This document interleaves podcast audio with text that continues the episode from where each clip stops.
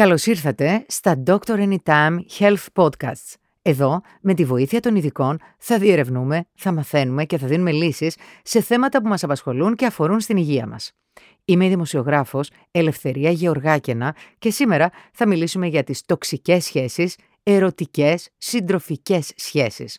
Θα μάθουμε πώς θα αναγνωρίσουμε έναν τοξικό σύντροφο και πώς θα διαχειριστούμε μια τέτοια σχέση. Έχω κοντά μου λοιπόν τον κύριο Ευθύμιο Μαυροκορδάτο, ψυχολόγο, υπνοθεραπευτή και συνεργάτη του ντόκτορ Anytime. Γεια σας κύριε Μαυροκορδάτε, σας ευχαριστούμε που είστε κοντά μας. Γεια σας, ευχαριστώ για την πρόσκληση. Κύριε Μαυροκορδάτε, τι σημαίνει τοξικός σύντροφος? Δηλαδή πότε ένας σύντροφος είναι τοξικός? Τοξικός σύντροφος είναι ο σύντροφος ο οποίος για πάνω από μία ή δύο φορές μας βγάζει μια τοξικότητα. Δηλαδή, όταν εμείς νιώθουμε ότι κάτι δεν πάει καλά, νιώθουμε μια σύγχυση χωρίς να είναι κάτι χειροπιαστό. Και αυτό γίνεται συνήθως στην αρχή μιας σχέσης. Τότε εκεί καταλαβαίνουμε ότι υπάρχει περίπτωση ο συγκεκριμένος άνθρωπος να είναι τοξικός. Ναι, αλλά μήπως έχει κάποια χαρακτηριστικά, για παράδειγμα, να είναι χειριστικός, να μας δημιουργεί ενοχές, να μας υποτιμά, να μας ζηλεύει. Δηλαδή, ποια είναι τα τοξικά εντός εισαγωγικών χαρακτηριστικά? Βεβαίως και υπάρχουν χαρακτηριστικά, τα οποία γι' αυτό αναφέρω ότι αν είναι πάνω από μία-δύο φορές, που όλοι μπορεί να βρεθούμε είτε να νευριάσουμε και να μιλήσουμε άσχημα ή να ζηλέψουμε κτλ. Πότε όμως αυτός ο άνθρωπος και αυτό περνά σε τοξικότητα? Η ερώτηση είναι πολύ απλή ε, και πολύ σημαντική επίσης, διότι η τοξικότητα ε, ε, αναγνωρίζεται όταν ένας άνθρωπος στην αρχή της σχέσης είναι πάρα πολύ όμορφα πλασμένος για εμάς. Εκεί και γίνεται συνήθως η, η κατάσταση αυτή οδηγεί λίγο το μυαλό μας που λέμε αυτός ή αυτή είναι που είναι για μας. Και μετά σιγά σιγά αρχίζουν τα προβλήματα. Ο τοξι... Δηλαδή όσο πιο ωραιοποιημένη είναι η αρχή, τόσο πιο προβληματικό μπορεί να είναι το παραπέρα. Ακριβώς αυτό, χωρίς βέβαια να πάμε να κατηγορήσουμε τα πολύ ωραία πραγματικά πράγματα ή ανθρώπους.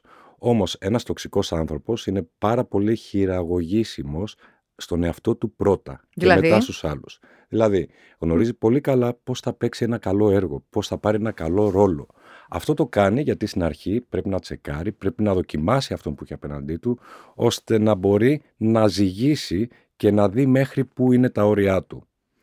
Ερώτηση πολύ γρήγορη. Στην αρχή μιας σχέσης και εφόσον μας αρέσει ο άντρας που έχουμε απέναντί μας ή η γυναίκα που έχει ένας άντρας απέναντί του και θέλουμε να συνάψουμε μια ερωτική σχέση, όλοι οι άνθρωποι δεν βγάζουμε τον καλύτερό μας σε αυτό? Βεβαίως και τον βγάζουμε τον καλύτερό μας σε αυτό, όμως ο τοξικός άνθρωπος περιμένει να βγάλεις εσύ τον καλό σου εαυτό, να ζυγίσει πού είναι η αδυναμία σου, ίσως να περιμένει και σαν θύμα να βγάλεις τον κακό σου εαυτό για να μπορεί να το χρησιμοποιήσει αργότερα. Δημιουργεί ενοχές στο σύντροφό του ο τοξικός σύντροφος? Ακριβώς. Αυτά είναι τα πρώτα εργαλεία που χρησιμοποιεί ένας τοξικός άνθρωπος γενικότερα. Παίρνει πληροφορίες, τις μαζεύει, τις βάζει στο σιρτάρι του για να τις χρησιμοποιήσει μετά. Δηλαδή, δημιουργεί ενοχές. Αρχίζει και ζηλεύει δείχνοντας πα, ε, παράλληλα ενδιαφέρον για εσένα. Δηλαδή, όταν εγώ ζηλεύω για σένα, μπράβο, πάνω να ότι σε θέλω. Θέλω παραδείγματα. Θέλω ναι. πάνω να πει ότι σε θέλω. Άρα, εγώ αυτή τη στιγμή, αν με ζηλεύει ο ή η σύντροφός μου, τότε νιώθω κολακευμένος. Άρα, αυτό έρχεται και μου επιβεβαιώνει ότι η επιλογή μου είναι σωστή, σωστά. Και αυτό στην αρχή είναι ωραίο. Είναι πολύ ωραίο, δείχνει ενδιαφέρον μέχρι ένα σημείο. Μάλιστα. Άλλο ένα χαρακτηριστικό είναι ότι λέει ψέματα. Δηλαδή μπορεί να έρθουμε σε μια κατάσταση που να μας, ενώ έχουμε ακούσει με τα ίδια μας τα αυτιά ε, μια κουβέντα ή μια ολόκληρη πρόταση από τον ίδιο, εκείνος ισχυρίζεται ότι δεν το έχει πει ποτέ. Και εκεί ερχόμαστε και αναρωτιόμαστε μήπως εμείς έχουμε πάθει κάτι και δεν θυμόμαστε καλά ή μήπως έχουμε τρελαθεί. Το πιο σωστό αυτό ας πούμε που γίνεται είναι ότι ε, ρωτάμε άλλους ανθρώπους γύρω μας και αν είναι μάρτυρες μπορεί να μας πούν το ίδιο. Αλλά και πάλι ένας τοξικός άνθρωπος έχει τη δύναμη και τα εργαλεία να μας πείσει όλους σε ένα τραπέζι ότι έχουμε λάθος. Κυρίως για την αρχή μιλάω. Mm-hmm. Μας υποτιμά ένας τέτοιος άνθρωπος? Ένας τέτοιος άνθρωπος όχι απλά μας ε, υποτιμά, υποτιμά και ό,τι αγαπάμε, απαξιώνει ό,τι αξία υπάρχει ε, γονείς, οικογένεια, αξίες, δουλειά. Όσοι είναι στον περίγυρό μας προσπαθεί να τους απαξιώσει και αυτούς, ώστε να μην υπάρχουν σύμμαχοι με το θύμα του, γιατί έτσι δυναμώνει. Ενώ ένας τοξικός άνθρωπος, ε, το κύριο του μέλημα είναι να αποδυναμώσει τον σύντροφό του, ώστε να μπορεί να έχει αυτά τα μοτίβα που έχει συνηθίσει να έχει σαν άνθρωπος. Δηλαδή τι, να νικάει πάντα με κακό σκοπό. Τι πρόβλημα έχει ένας τοξικός άνθρωπος? Πολύ καλή ερώτηση. Γιατί χρησιμοποιεί δηλαδή όλα αυτά τα όπλα, με την αρνητική έννοια φυσικά. Αυτά τα όπλα... Ε, της δημιουργίας ενοχής, της ζήλιας... Όλα αυτά τα εργαλεία, ας πούμε καλύτερα, mm-hmm, είναι εργαλεία. Βιώματα. Είναι ο τρόπος που έχει μάθει να τον αγαπάνε και να τον μεγαλώνουν. Εδώ έχουμε δύο περιπτώσεις.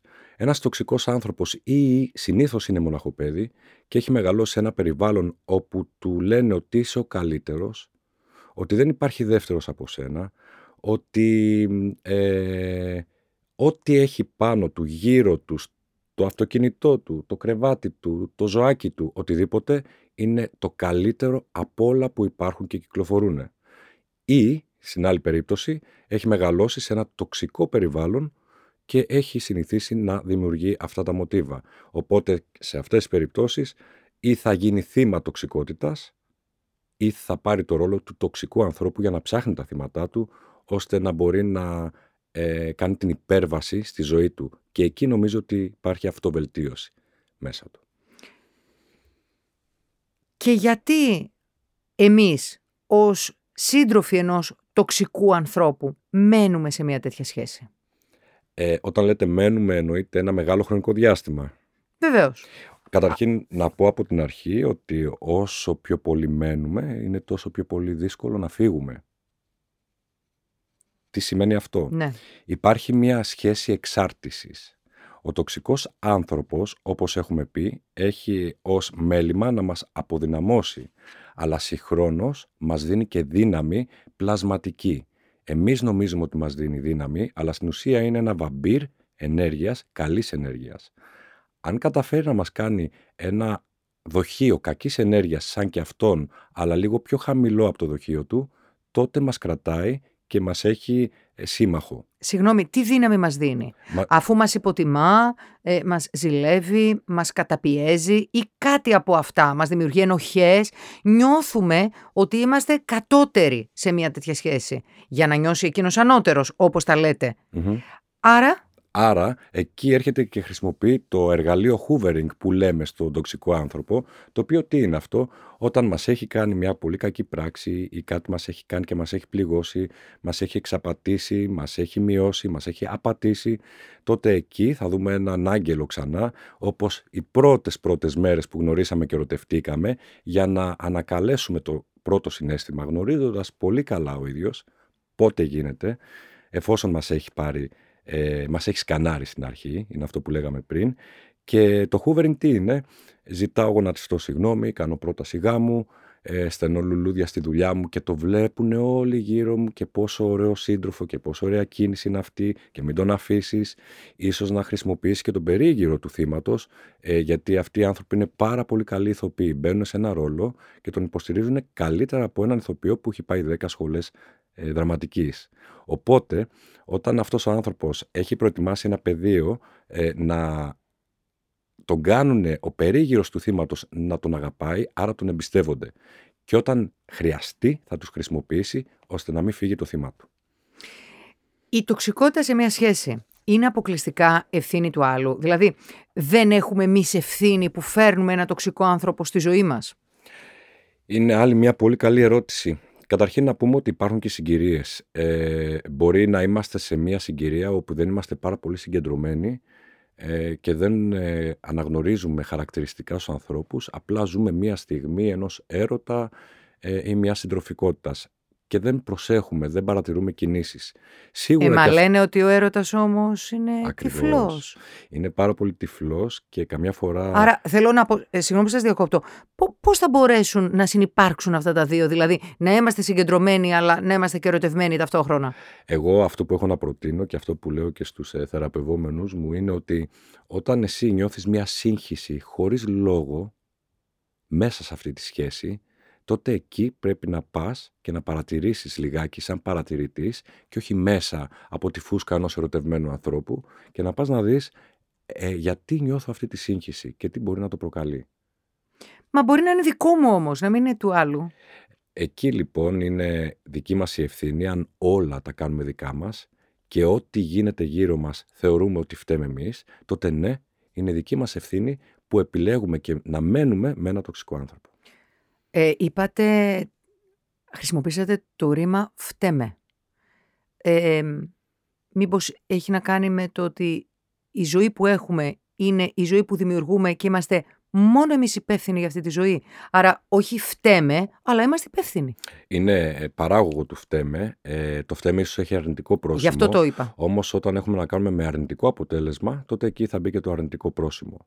Παρ' όλα αυτά, ε, όταν θα φταίμε, και επιμένω σε αυτό το ρήμα, διότι αν αναγνωρίζουμε ότι το αποτέλεσμα που έχουμε σαν άνθρωποι είναι το ίδιο, τότε πρέπει να αλλάξουμε αυτά που κάνουμε.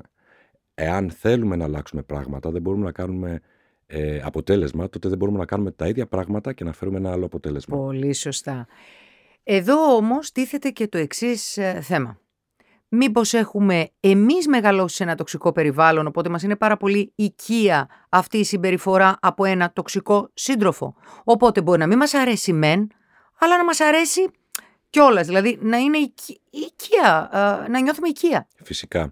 Αυτό λοιπόν που θέλω να δώσω ένα παράδειγμα που το δίνω συνήθως είναι όταν έχουμε ένα ενιδρίο με ένα ε, άσχημο, κακό περιβάλλον, ένα βρώμικο νερό και δύο χρυσόψαρα μέσα, και δίπλα δημιουργήσουμε ένα άλλο ενιδρίο το οποίο είναι καθαρό, ιδεατό, ιδανικό για τις συνθήκες να ζουν mm-hmm. δύο χρυσόψαρα. Τότε, αν μεταφέρουμε αυτά τα δύο χρυσόψαρα, αυτό που θα καταφέρουμε ίσως είναι και να τα σκοτώσουμε. Αυτό συμβαίνει διότι ε, ο οργανισμός μας σε, ε, από πάντα, πάντοτε αυτό γινότανε, ε, ό,τι γνώριμο το θεωρεί φυσιολογικό και ιδεατό. Ε, υπάρχει... Ακόμη και το τοξικό λοιπόν. Φυσικά. Υπάρχει και η έκφραση που έχει δανειστεί και από τραγούδια και από βιβλία. Mm-hmm. Καλύτερα ο γνώριμος πόνος παρά η άγνωστη ευτυχία. Πω, πω. Να σας πω, για τι είναι τόσο δύσκολο λοιπόν να βγούμε από μια τοξική σχέση, γιατί εκεί αισθανόμαστε οικία και μένουμε και μετά πάμε και βρίσκουμε, ακόμη και όταν βγούμε, ε, τον επόμενο σύντροφο που είναι επίσης τοξικός, αλλά με ένα άλλο είδος τοξικότητας. Δηλαδή πάντα θέλω να πω ότι ο ένας μπορεί να ζηλεύει, ο άλλος μπορεί να με καταπιέζει, πάω και βρίσκω όλο τοξικούς. Δεν συμβαίνει αυτό? Ναι, ναι, ναι. Ή πάω και βρίσκω το ίδιο μοτίβο, ή το θεωρείτε μοτίβο αυτό? Είναι μοτίβο συμπεριφοράς αυτό. Ωραία. Τώρα. Προσελκύω. Ωραία. ε, βλέπουμε πολλές φορές γυναίκες και άντρες που λειτουργούν σε ένα επαναλαμβανόμενο μοτίβο τοξικού συντρόφου.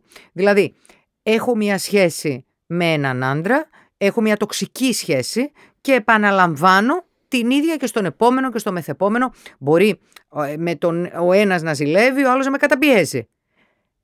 Αυτό πώς λύνεται? Αυτό καταρχήν χρειάζεται προσωπική θεραπεία και αυτοβελτίωση του ίδιου του θύματος. Πολλές φορές ακούω, έρχονται στο γραφείο μου και μου λένε «Μα δεν γίνεται, με κυνηγάνε όλο τοξικοί άνθρωποι, είτε στη δουλειά μου, είτε στις σχέσεις μου». Αυτό εγώ θα άλλαζα το ρήμα και θα έλεγα «προσελκύω συνέχεια τοξικούς ανθρώπους γύρω μου». Και όταν λέω «προσελκύω» είναι σαν επιλογή και αυτό, ε, το οποίο γίνεται επειδή έχουμε αυτή τη γνωσία, έχουμε αυτή τη συμπεριφορά τη δική μας, οπότε οι συγκεκριμένοι άνθρωποι μας βλέπουν, υπάρχουμε για αυτούς και έρχονται και μας ε, μιλάνε, συνάπτουν σχέσεις μαζί μας. Ε, και εμείς βιώνοντας ξανά και ξανά την ίδια ιστορία που προφανώς την έχουμε βιώσει στα παιδικά μας χρόνια, νιώθουμε ότι θεραπευόμαστε. Νιώθουμε ότι είμαστε στο γνώριμο περιβάλλον, στο βρώμικο ενιδρίο που αν το καθαρίσουμε θα πεθάνουμε. Να σας πω, υπάρχουν κάποιες συμπεριφορές που μπορείτε εσείς ως ειδικός να πείτε ότι ναι, με μέτρο είναι ok σε μια σχέση, όπως για παράδειγμα η ζήλια? Βεβαίως, η ζήλια είναι ένα πάρα πολύ υγιές συναίσθημα το οποίο το νιώθουμε από τότε που αρχίζει ο άνθρωπος να περπατάει, από τότε που έρχεται και συνάπτει σχέσεις με αδέρφια, με φίλους, ε, γιατί νιώθει κτήμα του κάποια πράγματα ή κάποιους ανθρώπους ή ακόμα και κάποιες καταστάσεις. Και εκεί διεκδικεί. Είναι στο survival mode, ε, ανήκει αυτό και είναι πολύ υγιές να υπάρχει όταν βάζουμε όρια και όταν θέλουμε να προστατέψουμε τον εαυτό μας. Πότε είναι άρρωστο αυτό? Η ζήλια καταρχήν έχει, παράγωγο της ζήλιας είναι η ανησυχία. Δηλαδή αν είναι δύο άνθρωποι μαζί και ο ένας ε, ε, του μιλάει μια κοπέλα, τότε μπορεί η κοπέλα του, η σχέση του να ανησυχήσει mm-hmm. ότι μπορεί και να τον χάσει. Και κάποιοι το λένε ζήλια. Αυτό είναι όμως πάρα πολύ υγιές και εκεί μπορεί να πάρει δράση η κοπέλα, να του θυμίσει τι έχουν στη σχέση τους, τι έχουν περάσει μαζί, ποια είναι η ίδια, τι θέλουν, να θυμηθούν τους στόχους τους και να φτιάξουν πάλι την κατάσταση από την αρχή. Όχι απλώς να του μιλήσει. Να, να του μιλήσει και να... Φλερτάρει. Είναι... Α, να φλερτάρει. Φυσικά. Λοιπόν. Α, οκ. Okay. Εκεί πρέπει να του θυμίσει. Υπάρχουν όμως και περιπτώσεις που ένας άντρας μιλάει σε μια κοπέλα χωρίς να φλερτάρει ή χωρίς να φλερτάρει αυτή η κοπέλα και η σχέση του να ζηλέψει. Ναι. Καταρχήν να πούμε ότι το φλερτ και αυτό είναι ένα υγιές θέμα που υπάρχει στον άνθρωπο, το παραδεχόμαστε ή όχι, ακόμα και σε ένα φανάρι δίπλα-δίπλα τα αυτοκίνητα μπορεί να πέσουν δύο κλεφτές ματιές, είναι ένα φλερτ, το οποίο είναι μέσα στη φύση του ανθρώπου. Όταν είναι μέχρι εκεί, είναι υγιές και είναι ok και δεν είναι παραβατικό. Είναι μέσα στην κοινωνικότητα του ανθρώπου το φλερτ. Ναι, και αλλά μέσα θα στη ζηλέψει φύση. Πιθανόν μια γυναίκα ή ένας άντρας, εάν δει το σύντροφο ή τη σύντροφό του, να... φεύγει το βλέμμα του ή το βλέμμα της. Βεβαίως. Όμως επειδή είμαστε άνθρωποι και μπορεί να συμβεί, τότε αν έχουμε γερές βάσεις στη σχέση μας, εμείς είμαστε αρκετά ασφαλείς σαν άνθρωποι με τον πυρήνα μας, τότε δεν ανησυχούμε ότι θα χάσουμε τον άνθρωπό μας με μία ματιά. Ή ακόμα, αν με μία ματιά ε, προχωρήσει σε κάτι άλλο και τον χάσουμε, τότε ίσως δεν έχει να κάνει με εμάς. Η υπνοθεραπεία μπορεί να μας βοηθήσει?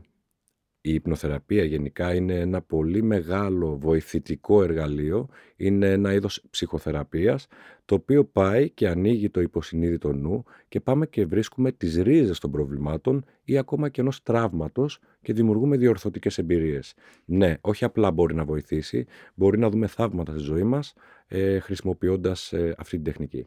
Για να μιλήσουμε πιο συγκεκριμένα, α, είναι μια γυναίκα ή ένας άντρας που δημιουργεί ε, μόνιμα τοξικές σχέσεις. Καταπιέζεται και υποφέρει μέσα σε αυτό το πλαίσιο. Ε, κάνοντας υπνοθεραπεία, ερχόμενος σε εσάς, πάτε και βρίσκετε μία ανάμνησή του παιδική. Μιλήστε μας λίγο πρακτικά. Βεβαίως. Επίσης, θα ήθελα να μου πείτε αν πραγματικά κοιμάται ή όχι. Mm-hmm. Βεβαίως. Καταρχήν ε, να πω ότι η υπνοθεραπεία ε, έχει να κάνει... Είναι ψυχοθεραπευτική διαδικασία, δηλαδή πρέπει να είσαι ψυχολόγος για να μπορείς να κάνεις υπνοθεραπεία, γιατί είναι άλλο η ύπνωση και άλλο η υπνοθεραπεία.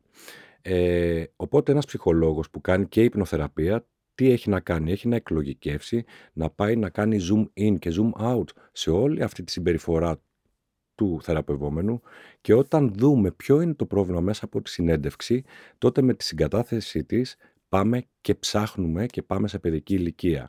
Όμως πριν από αυτό έχουμε εξηγήσει στον πελάτη και ήθελα να συμπληρώσω ε, στην ερώτησή σας γιατί είναι δύσκολο να φύγουμε από μια τέτοια mm-hmm. σχέση ή από πολλές τέτοιες σχέσεις. Έχει να κάνει, όπως είπαμε και πριν, βάση νευροεπιστήμης με τις πρωτεΐνες που εκρίνει ο οργανισμός μας από τον εγκέφαλο. Υπάρχουν δύο πρωτεΐνες οι οποίες ε, έχουν να κάνουν με τη χαρά και τη λύπη. Η μία είναι η οκυτοκίνη, η οποία εκεί λαμβάνεται πιο έντονα όταν θυλάζουμε, όταν μας παίρνει η μαμά αγκαλιά και είμαστε βρέφοι. Εκεί μας δίνει την αίσθηση ότι νιώθουμε ασφάλεια, νιώθουμε αγάπη, νιώθουμε ότι καλύπτονται οι ανάγκες μας και ότι κάποιος μας φροντίζει. Μας φροντίζει, mm-hmm, συγγνώμη. Mm-hmm. Ενώ είναι η κορτιζόλη που έχει να κάνει με την κατάθλιψη, το φόβο, την ανασφάλεια και έτσι λοιπόν... Όταν έχουμε το πάνω και το κάτω, όταν ο τοξικός άνθρωπος μας βοηθά, γι' αυτό λέγεται και τοξικός, γιατί είναι τοξίνες αυτά τα πράγματα.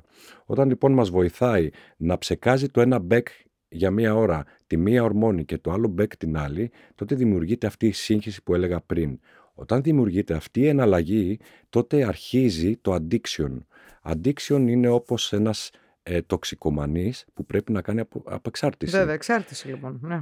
Οπότε και εκεί, όταν καταλάβει ο άνθρωπος πώς λειτουργεί η τοξικότητα είτε σαν θύμα είτε σαν θήτης, τότε έχουμε εκλογικεύσει, έχουμε δει πώς δουλεύει όλο το σύστημα και εκεί πάμε, γιατί πολλές φορές υπάρχουν και κενά μνήμης, κοιμίζουμε το συνειδητό νου και πάμε και ξυπνάμε σε εισαγωγικά τον υποσυνείδητο νου.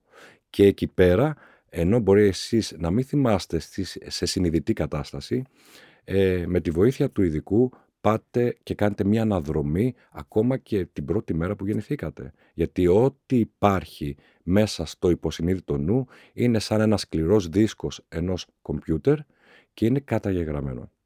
Όταν θα ξυπνήσω θα θυμάμαι τι σας έχω πει. Θα θυμάστε τα πάντα, γιατί ε, αυτό που είναι ύπνωση δεν είναι ύπνος, δεν είναι αυτό που κοιμάμαι στο κρεβάτι μου και δεν θυμάμαι και δεν ακούω τίποτα.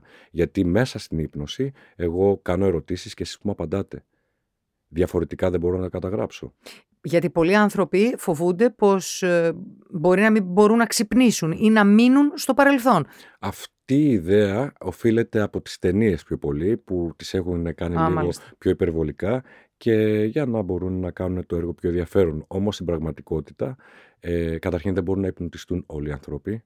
Υπάρχουν τεστ υποβολής πρώτα που κάνουμε και μετά δηλώνουμε στον θεραπευόμενο αν μπορεί να υπνοτιστεί. Έχει να κάνει με την αντίσταση που έχει κάποιος. Έχει να κάνει με την αντίσταση, τη συγκατάθεση, αλλά έχει να κάνει και με το άι κιου του ανθρώπου. Δηλαδή, ε, όσο πιο υψηλό είναι το άι κιου, τόσο πιο δύσκολη η ύπνωση. Το αντίθετο. Α, το αντίθετο. Ωραία. Για να το κλείσουμε, σε ποιες περιπτώσεις πρέπει να πούμε τέλος σε μια τοξική σχέση? Όταν είναι σίγουρο ότι είναι τοξική η σχέση και εμείς θέλουμε σώνει και καλά να σώσουμε αυτή τη σχέση, τότε ε, είναι μάταιο να δουλεύουμε μόνοι μας. Το μόνο που μπορούμε να κάνουμε είναι να προτείνουμε στον τοξικό σύντροφο να δεχθεί τη βοήθεια ενός ειδικού. Εάν εκείνος τη δεχθεί και πάει πραγματικά να δουλέψει μαζί του, τότε ναι, θα δώσουμε μια ευκαιρία. Όμως, σε καμία περίπτωση, το ενενήντα εννιά κόμμα εννιά τοις εκατό ο τοξικός άνθρωπος όχι δεν θα δεχτεί να πάει, δεν θα δεχτεί να... ότι έχει πρόβλημα και ότι χρειάζεται. Πρέπει εμείς λοιπόν να φύγουμε. Πρέπει Σας να φύγουμε. Ευχαριστώ πάρα πολύ. Εγώ ευχαριστώ. Ευχαριστούμε πολύ που μας ακούσατε. Εμείς θα επανέλθουμε σύντομα με νέα podcasts και θα συζητήσουμε θέματα που ξέρουμε ότι σας απασχολούν όλους. Μην ξεχάσετε να μας ακολουθήσετε στο Spotify, στα ντόκτορ Anytime Health Podcasts, για να είστε ενημερωμένοι για ό,τι νέο. Σκεφτείτε και εφαρμόστε όσα είπαμε σήμερα και να θυμάστε, με το ντόκτορ Anytime είστε σε καλά χέρια.